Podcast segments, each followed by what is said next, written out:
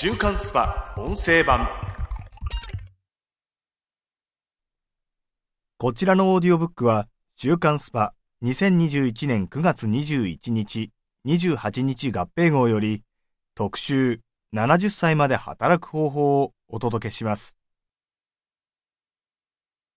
アプリでダウンロードできる添付資料で、写真や図表がご覧いただけます。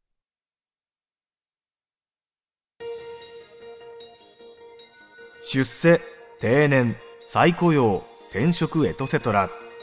サラリーマン人生の後半をどう生き抜くべきか。70歳まで働く方法。人生100年、定年70歳などと言われているが、70歳まで今の会社にいられるとは限らない。企業は早期退職で中高年社員を追い出しにかかり、残っても賃金カット、職場は針のむしろということも。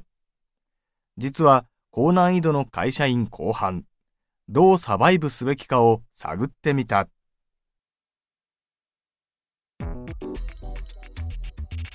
会社員人生の後半の展望。今年4月に施行された改正高年齢者雇用安定法により、今後70歳までの雇用が義務化される方向だ。だが、ホンダが同時期に募集した早期退職プログラムに2000人が殺到するなど、決して70歳まで会社にしがみつけてラッキーという楽観的な状況ではない。経営コンサルタントの遠藤勲氏は、まず企業側の本音をこう解説する。目が死んでいて、職場の空気を悪くする40から50代は、すぐにでもクビにしたい。多少キャリアやスキルがあっても、若手や職場に悪影響を与えるようなら、あと20年も居座られるデメリットの方が甚大です。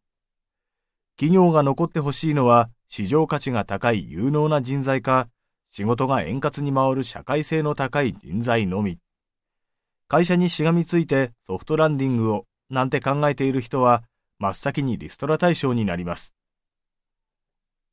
続いて、組織人事コンサルタントの浅野進氏は、こう付け加える。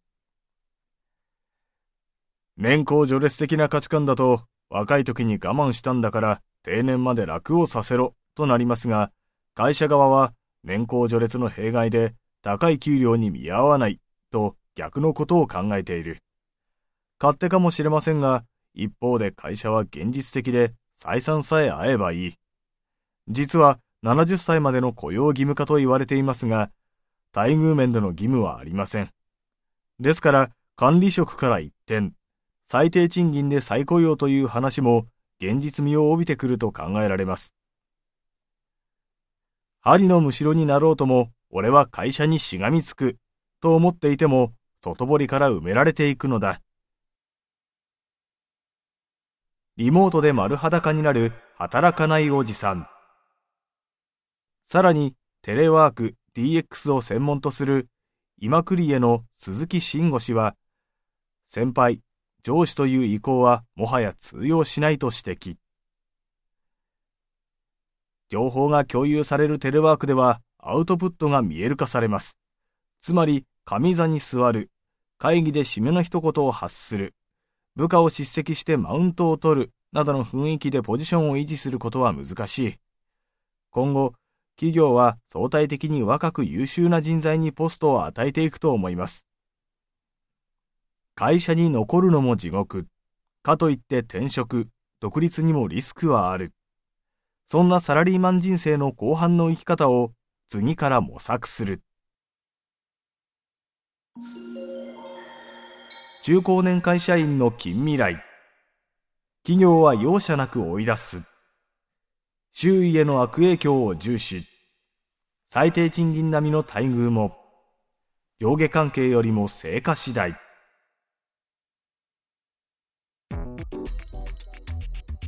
会社員人生にしくじった人々。フ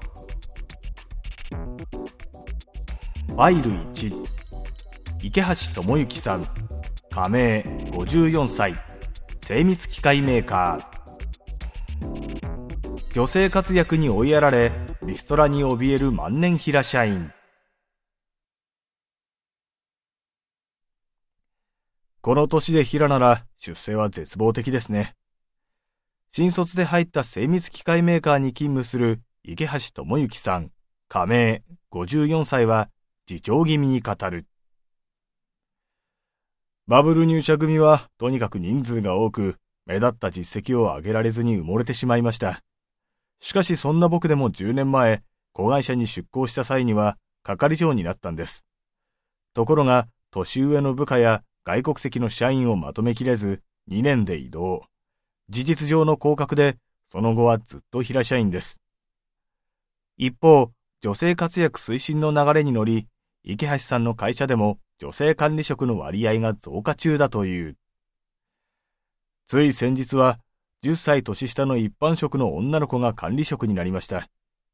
正直、仕事ができるタイプではありませんが、女性というだけで下駄を履かせてもらっている。他の女性管理職も踏ん張りが効かないし、交渉も苦手。尻拭いをするのは男性社員ばかり。モチベーションは上がりません。限られた出世のパイを女性に奪われ、逆差別を受けているとぼやく池橋さん。テレワークでは喫煙所での根回しトークもできず、ますます使えないおっさん認定され、肩身は狭くなっています。定年まで居残れたら御の字ですが、来年にも大規模なリストラが行われるという噂もあって、戦々恐々としています。今、40代の人には積極的に新規案件に手を挙げたり、後輩に指導したり、上にアピールすることをお勧めしますね。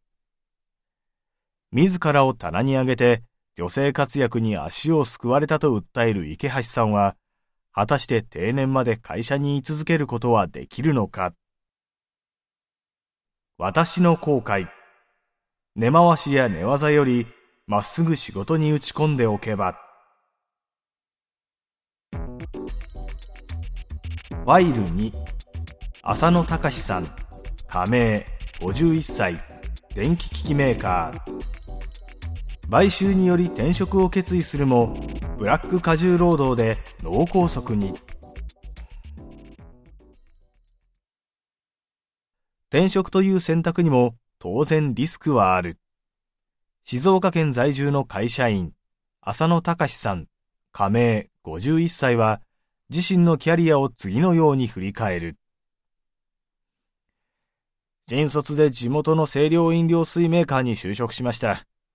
当時は職場の雰囲気も良く、出世も順調。当時、最年少で課長に昇格しました。このまま役員まで昇進し、定年まで勤め上げられたら、と大いに期待を抱いていたのですが、しかし10年前、思わぬ暗雲が立ち込める。上場企業に買収されたんです。のんびりしていた社風も一転、成果市場主義に。親会社から来た上司がパワハラ気質で、常に数字の重圧にさらされていました。そんな環境から逃げたい一心で、44歳で初めての転職を決意。ハローワークで紹介された電気機器メーカーに転職した。全くの異業種で特に知識もありませんでした。業界の景気が良かったことから年収は600万円から700万円にアップしたものの、職場は絵に描いたようなブラック。少しミスをしただけで人格否定をされるのは日常茶飯事で、残業も月100時間超え。転職3年後には過労がたたり脳梗塞で倒れてしまいました。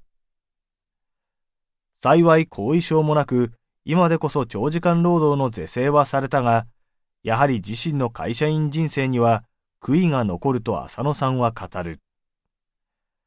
僕は勢いで飛び出しましたが、異業種への転職は知識や下調べが大切ですね。